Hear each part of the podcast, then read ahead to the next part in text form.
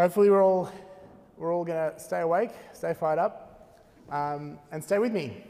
So tonight's discussion, we're going to be discussing boundaries. Boundaries. And I think everyone has a fairly implicit understanding of what boundaries are, but we're going to go through them and just to get some clarity on what boundaries mean, how they apply to our life, and how they affect our spiritual life. Now, usually when we're talking about boundaries, it can apply to any circumstance in any scenario. So think of this in whatever circumstance you are, whether you are single, whether you are engaged, dare I say dating, or even married. It doesn't matter. There are boundaries that apply within all of our lives, and there are things that we need to be conscious of in terms of boundaries and boundary setting. So boundaries. Boundaries are things that limit or define actual behaviour. If we think about boundaries, they're really a set of guidelines, a set of rules, or a set of limits that we have for ourselves.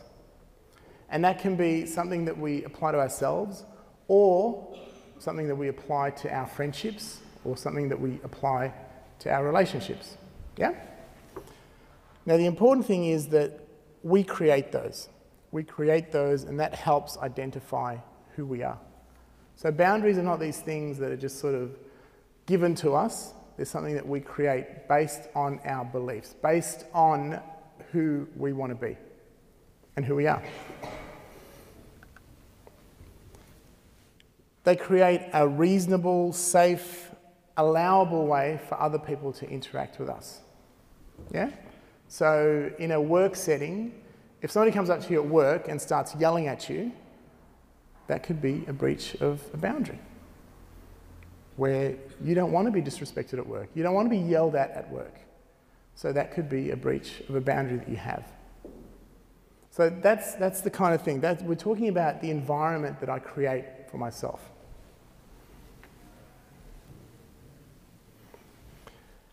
Here's the thing. All healthy relationships. Now, I said to you before, you can be single, engaged, dating, married. It doesn't matter, but all healthy relationships have boundaries that should not be crossed, as I set them for myself.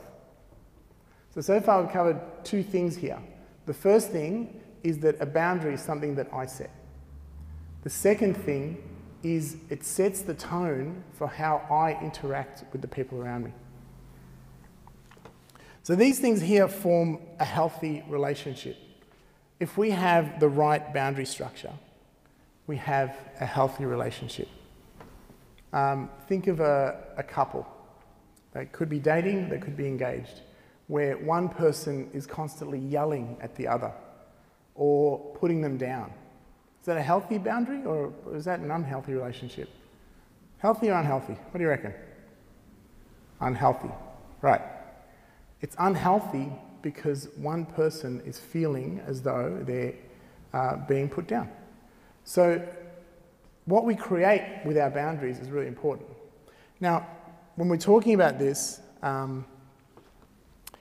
it's something that both parties have to agree to, that both people in this relationship, whether it's a friendship or a relationship between a couple, both parties have to agree to it. Both parties have to set the boundaries and expectations for their relationship, for that to be a success.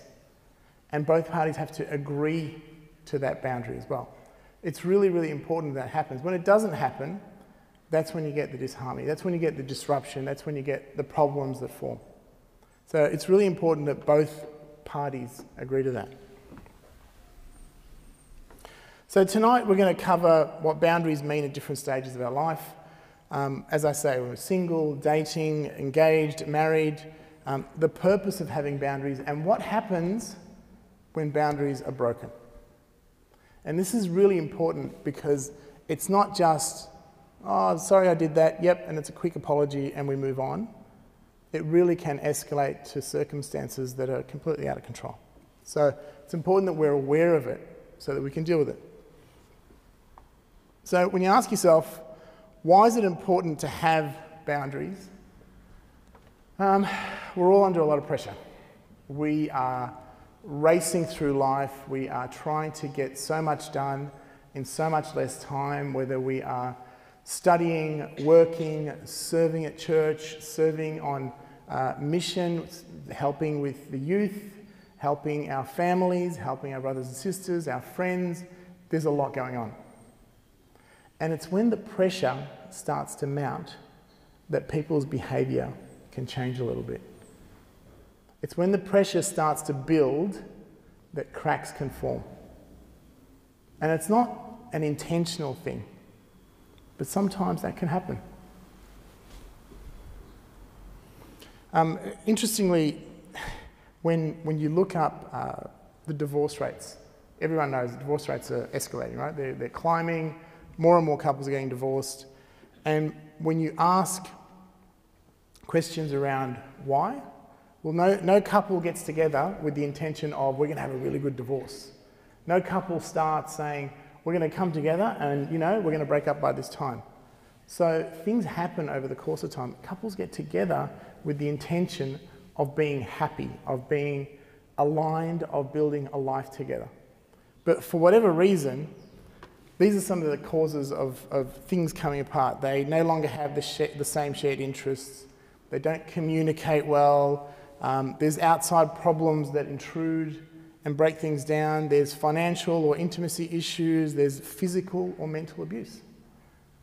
So all of these things happen when there's a break in a boundary, when there's a break in the way we treat the other party, the other person.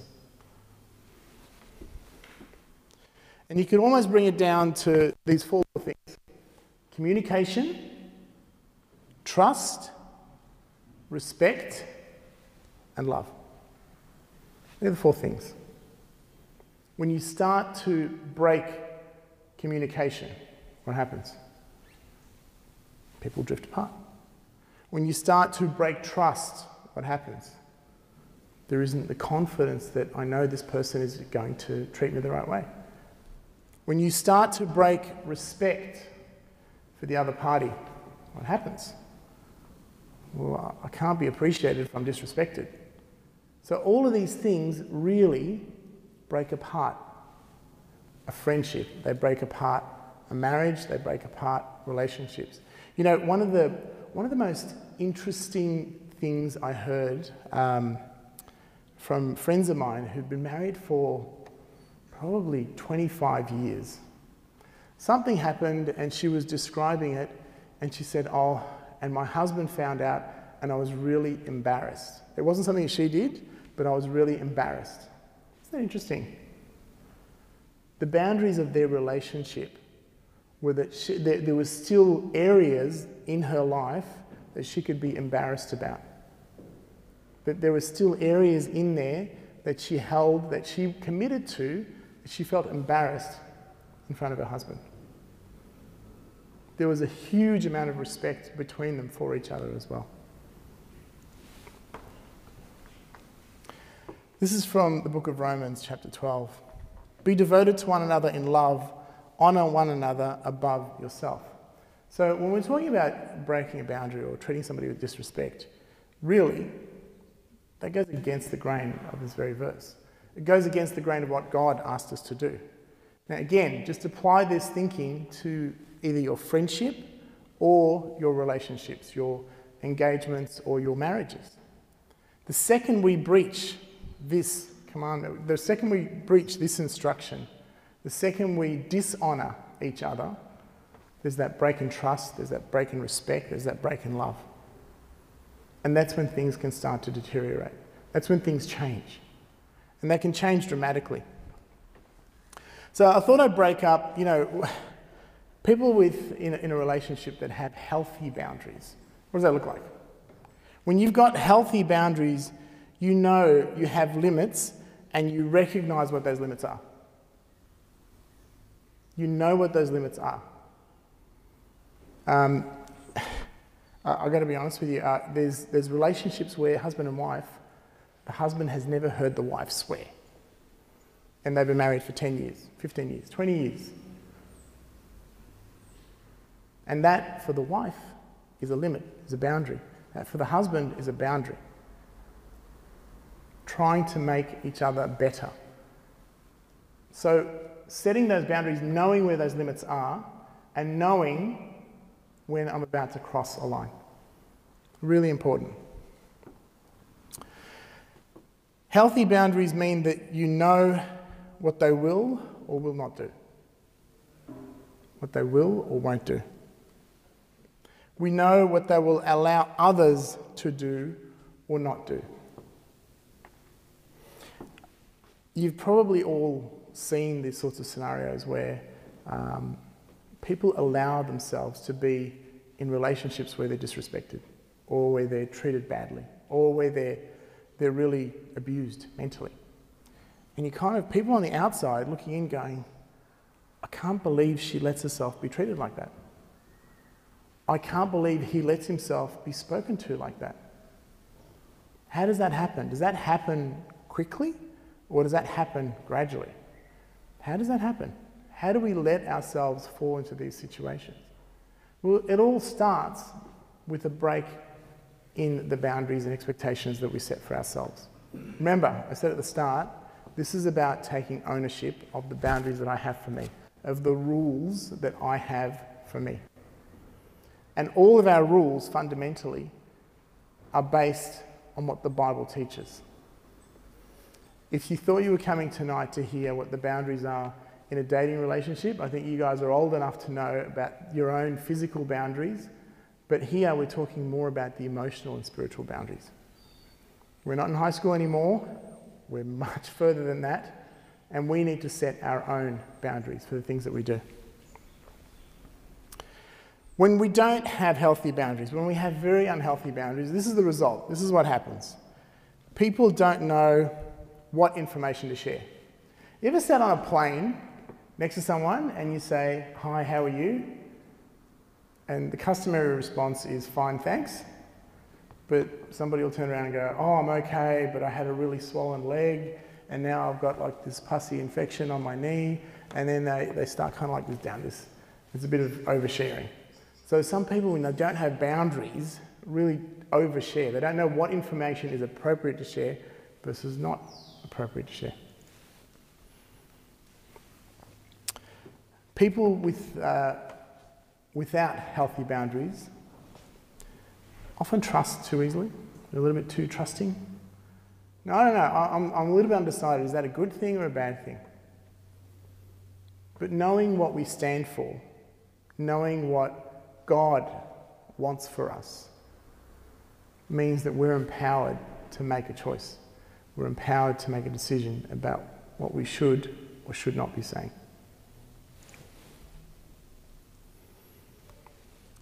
Now, people with unhealthy boundaries also don't have clearly defined limits.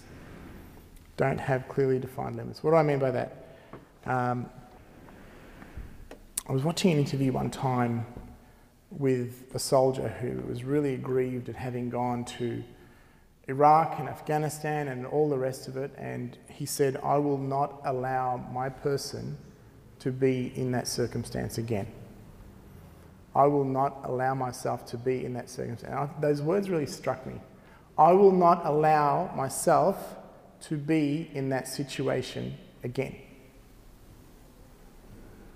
If we don't know what we stand for, if we don't know what our limits are, then how do we know when we've stepped over the line? How do we know if we're in a situation that is not in our best interest, that is not going to help us improve ourselves spiritually, that is not going to allow us to fall into some sort of corrupt behaviour at work? How do we know? If the environment that we're in allows us to behave in a certain way or causes us to behave in a certain way, we need to know where to draw the line. And it's really important when we're talking about boundaries. Okay, let's jump forward. When we cross boundaries, there's sometimes a permissible intrusion. And what I mean by that is I might have a boundary that I set for myself, but I allow people to break that. I allow people in to break that. And sometimes there are boundaries that are violated by other people. And that's when there's a real violation of me as a person. But here's the thing, when a boundary is crossed with a friend, the result is usually the same. And that is that people are usually hurt. People can be hurt quite easily. This is a verse from the book of Proverbs. Whoever has no rule over his own spirit is like a city broken down without walls. What are walls? Walls are boundaries. Walls are boundaries. And what's a city without walls? A city without walls is open to anyone and everyone coming in and dominating that city and taking that city over and hurting the people in that city. When we lack boundaries that protect us, that protect our heart, this is the result. The result is that we could be decimated. We could be broken down. We could be taken over. We could be consumed and destroyed. God calls us to have boundaries around the things that we do, the things that we allow into our life. The question is, have we got the right thing? Have we done the right thing? And the problem that we often face as youth is that sometimes we haven't quite formed all of our rules yet. Sometimes we haven't quite formed all of our yes-nos yet. And I'm sure you all know who Aristotle is. Aristotle said that well begun is half done. We're halfway through. Can you imagine an interview where you turned up and the interviewer asked you a question, you're a bit wishy-washy with all your answers? Oh yeah, I worked there for a little bit. Oh, it wasn't too long. Oh, I'm not sure. Yeah, I did a bit of that sometimes. What happens with the interview? It's a bit wishy-washy. If you're not clear on your own personal boundaries, then how do you know, or how can you set clarity for people around you? So, this is from the book of Revelations. I know your works, that you are neither cold nor hot. I could wish you were cold or hot. So then, because you are lukewarm and neither cold nor hot, I will vomit you out of my mouth. I will spit you out of my mouth. We know that. We know that. It's not the first time we've heard that. Boundaries help establish who we are as Christians. No, I will not support euthanasia. That is somebody taking their own life. No, I will not support abortion. That is the killing of a life. Setting up those boundaries for us personally also impacts us spiritually. So, what happens if we break our boundaries?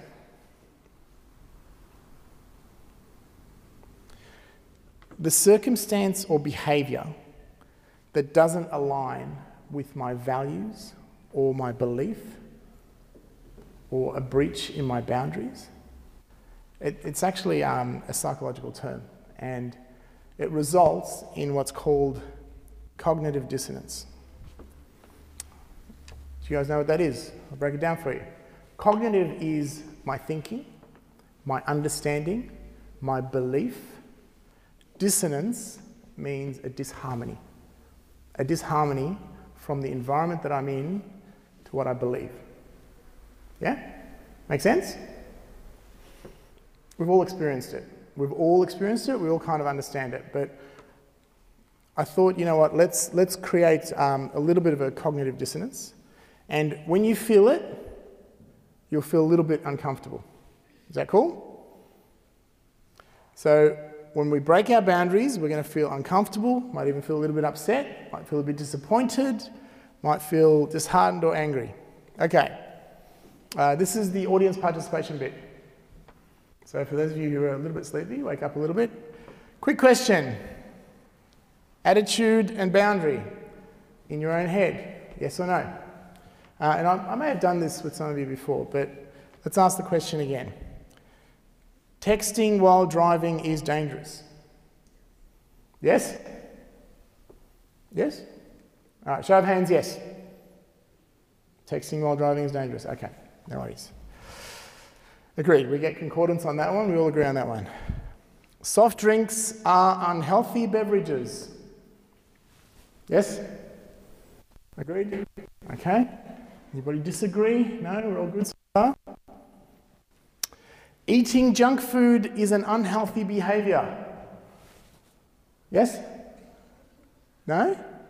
I got half hands. Half hands? Yes, agree. Oh, who doesn't agree with me?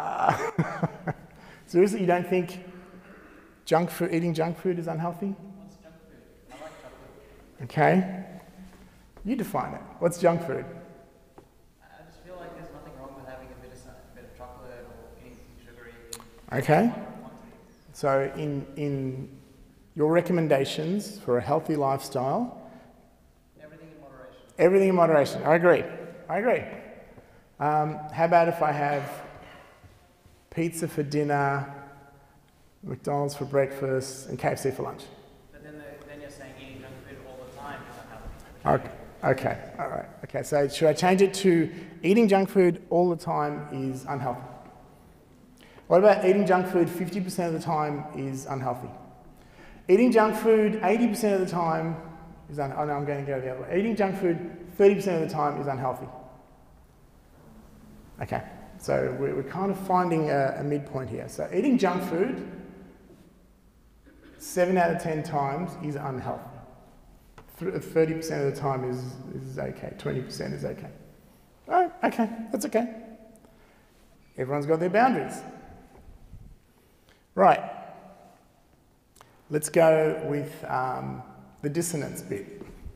This is the disharmony bit. What was the first question?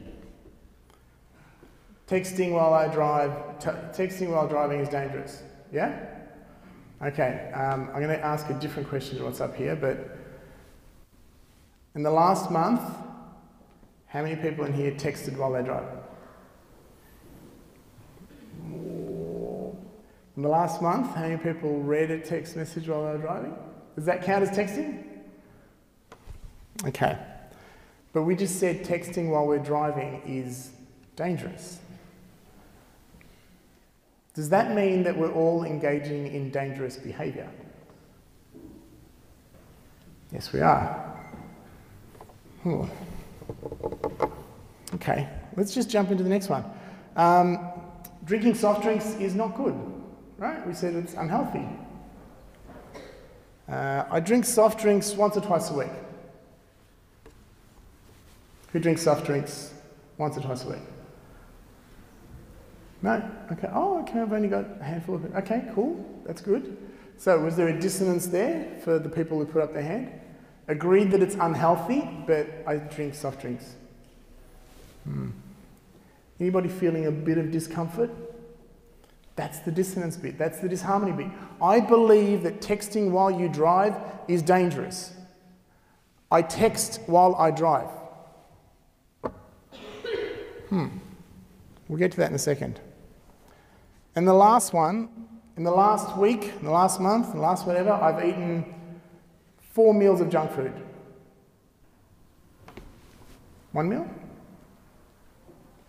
Okay, all right. That's not too bad. It's not too bad. So we've got 3 examples there of a spread of a cognitive dissonance. What I believe to be bad and what I'm doing, which is bad.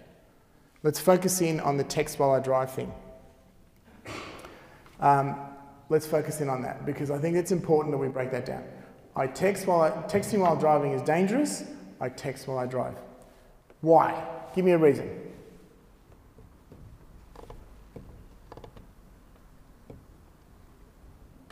One good reason. All right, one average reason. One poor reason. I'm bored. Okay. Yeah, I really love your honesty. It's really cool. It's great. Okay, I'm bored. I'm bored. I want to see what messages come through. Anyone else? I'm impatient. Okay? You ask? Any other reasons while we're texting while we drive? Making plans. Very important. By the way, I'm not judging. This is not a judgment. This is not, not shining the light on people doing the wrong thing. This is for you. This is just trying to demonstrate what a discomfort in a belief versus my behavior causes. And I know everyone is sitting here with all the justifications in the world. All of them, in their own head. And in our own head, that makes perfect sense. I don't do it all the time, okay? I only do it sometimes when the text message is really important, okay? I only do it at the traffic lights, okay? I use Siri to dictate, okay? There's like a million and one reasons that people will come up with as to why what they believe in is okay to break just this one time. So our behavior doesn't align with our belief. What happens over time? We actually start to believe a different thing. So if we go through, let me just go through this quickly. So there's that uncomfortable tension, which comes down to two conflicting things: the thought in my head that I believe, and my action, my behavior, my circumstance that I'm in. That causes an uncomfortable tension. As the dissonance comes in, the importance of the thought, my thinking, the importance of it, will really create the level of discomfort that I feel. I'll give you a simple one. Hurting another person is wrong, right? That's a big one. I don't want to hurt another person. I don't want to stab another person. I don't want to hurt another person, right? That's a big one. So if I accidentally hurt someone, I would be distraught, yeah? I would be upset at the fact that I have hurt someone. So the discomfort level goes up, depending on the severity of my belief.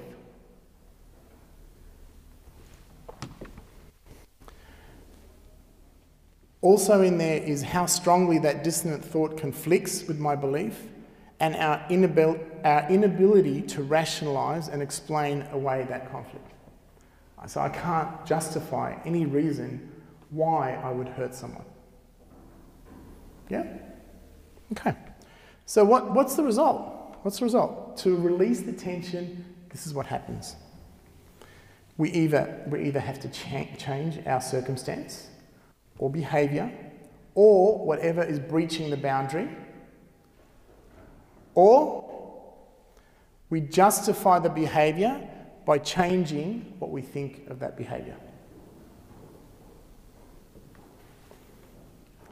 The last one is we justify our behavior by adding new thinking. Okay? So I either change the circumstance, I either justify the behavior by changing my thinking of it, or I justify the behavior by adding a new release, a new excuse for it. I didn't really want to hurt that person, but he was about to hurt me. Okay, so what? An action completed can't be taken back, yeah? Once something's happened, we can't withdraw that. It's already happened. It's the same thing. A breach in our boundary, a breach in my boundary can't be taken back. So there's a consequence to that. Once it's happened, there's a consequence to it.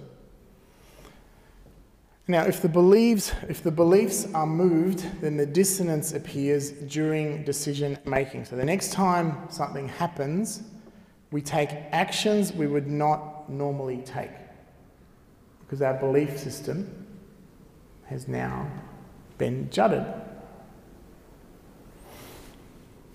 The result is this: over time, we get like a loosening of our beliefs.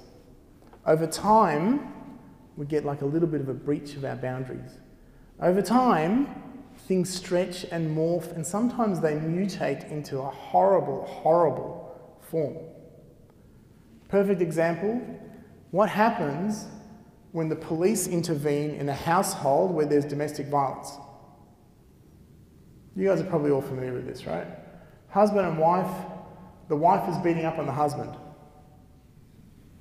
The police have to intervene. Now, by the way, wives do beat up on husbands, not always husbands beating up on wives. The wife is beating up on the husband, or the husband is beating up on the wife. The police have to intervene. The partner that's aggrieved, the partner that is battered and bruised, goes into the police station and says, but they don't really mean it. They're really tired from work. They're really upset because something happened. And that's the situation that we find ourselves in. So if you allow something that is a core value that I have to break a boundary and then continue to break the boundary, the result is that I change my belief system. I justify things to a point where I change my beliefs. Does that make sense? Having firm boundaries is really important. And boundaries are not just emotional or intellectual boundaries that we set between us and a partner, us and a friend. They're also spiritual boundaries.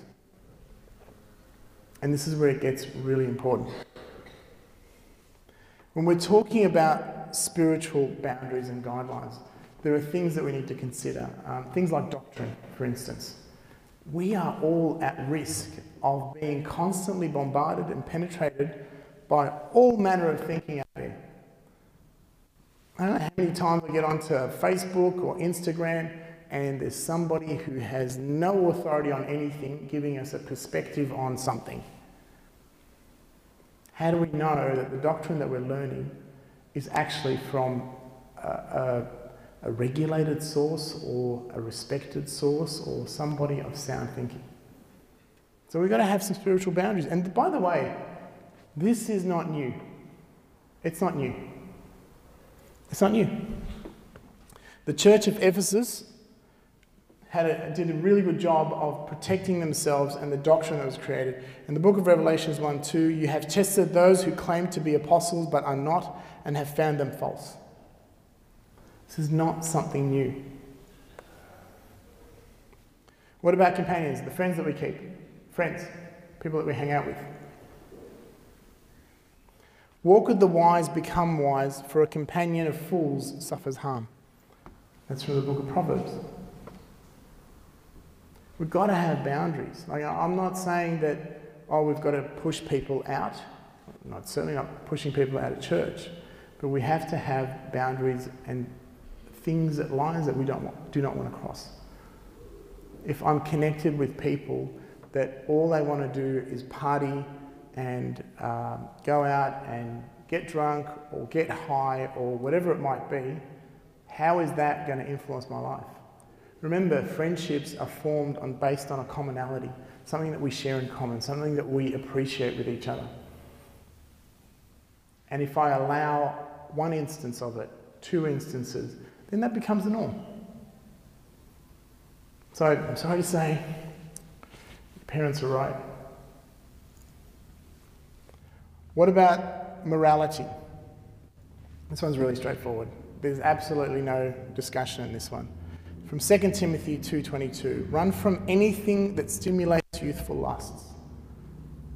And the reason it's termed that way, the reason it's worded that way, is because what we have in our heart is really precious. It is a very special thing that we carry. It's a special blessing from God. And He's entrusted us to protect that, not to destroy it with physical desires, not to allow ourselves to go into situations which are going to drive us in the wrong direction. And that's really important for us to have those boundaries. Idolatry. Now, idolatry is, you know, in the old days it was worshipping of idols, right? In the new days, in the days of today, it's not necessarily idols. They take on different forms.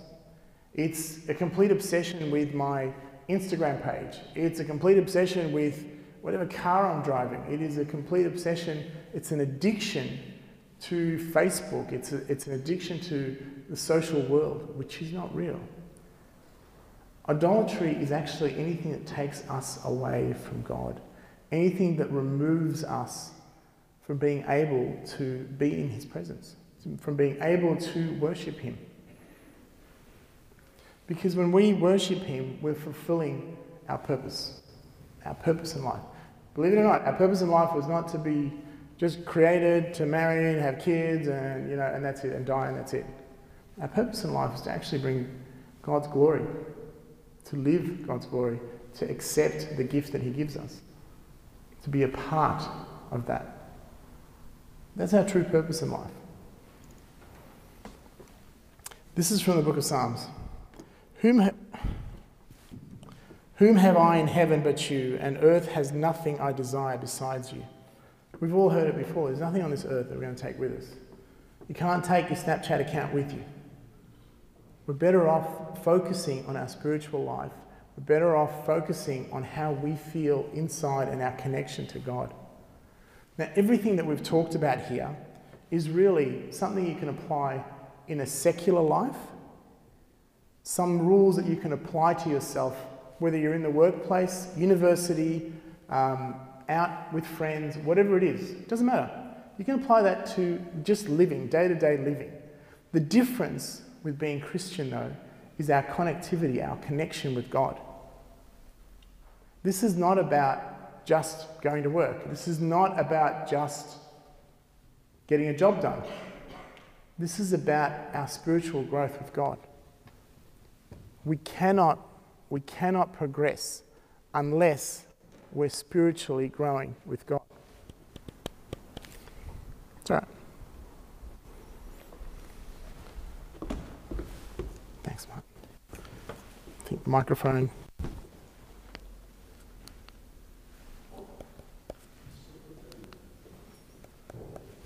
Microphone's done. Thanks for coming.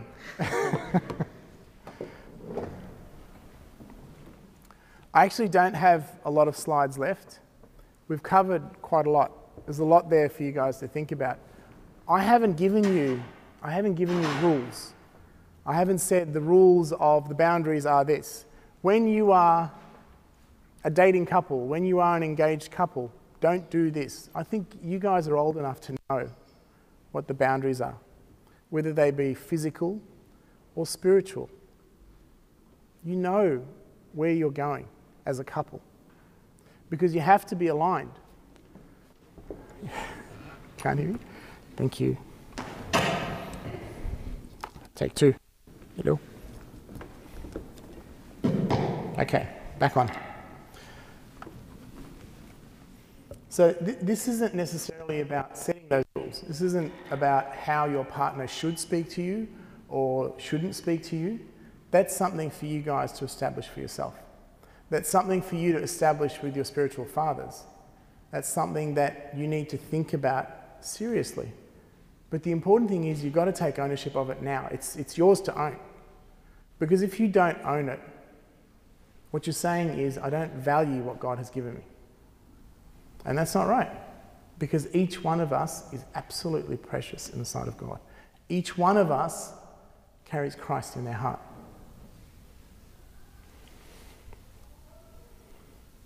Okay, so they're the things that we need to consider in our spiritual boundaries, our spiritual guidelines. And it's really simple.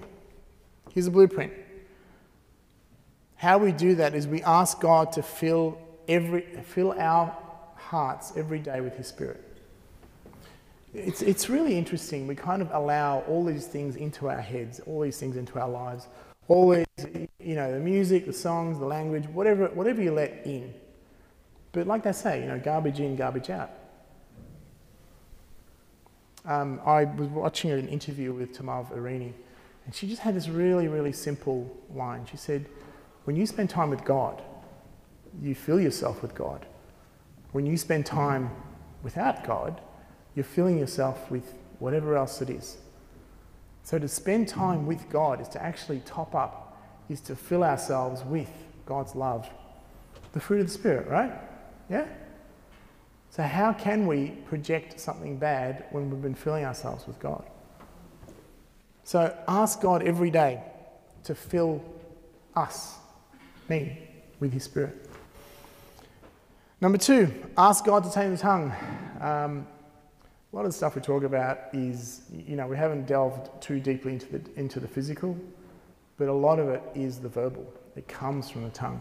And yesterday, our Sunday school kids here had a talk all about taming the tongue and the dangers of the tongue, and how in the book of Timothy, we refer to the tongue as though it's a rudder on a massive ship.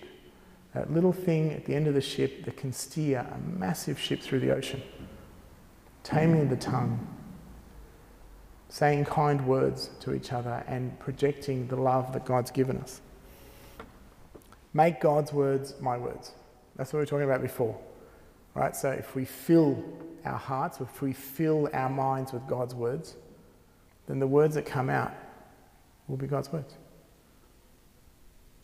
Take the time to read the book of Proverbs. Take the time to read Ephesians. Take the time to read God's word, and it will live in you. You can't help but then remember the verses from Proverbs when you're in a bad situation. And then make God's will my will. This is where, again, like it's a tough one, because I want something, but maybe God wants something else, and I don't know what that is. So make God's will my will. Last two slides, promise. Whether you know it or not, the Bible actually approves the concept of no. That's what we're talking about with boundaries, right? No, I will not let that happen. No, I will not serve too much. And that's okay. So the Bible itself, and this is from Bishop Yusuf, some of his writings. From the book of Matthew, but let your yes be yes and your no, no, for whatever is more than these is from the evil one. If we hold true to the boundaries that we set, then our yes is yes and our no is no. If we start to change some of those, then maybe our no is sometimes a yes. And our yes is, oh, maybe sometimes a no. You become lukewarm. So the boundaries help set up all of this, and it's okay to say no. So I want to leave you with two verses. This is from the book of Psalms. Your word I have hidden in my heart, that I might not sin against you. And from Matthew 7:12, so in everything do to others what you would have them do to you, for this sums up the law of the prophets. The important thing when we're talking about boundaries is really just setting up for me what I expect. And when you know what you expect and what you will or will not do, that sets a really, really clear pathway for the friends that we keep, for the people we have in our life, for our relationship with our parents and the relationship with colleagues at work and all manner of things. But the most important thing is we have to take ownership of the boundaries that we have. And without them, we can't spiritually grow. And glory be to God forever. Amen.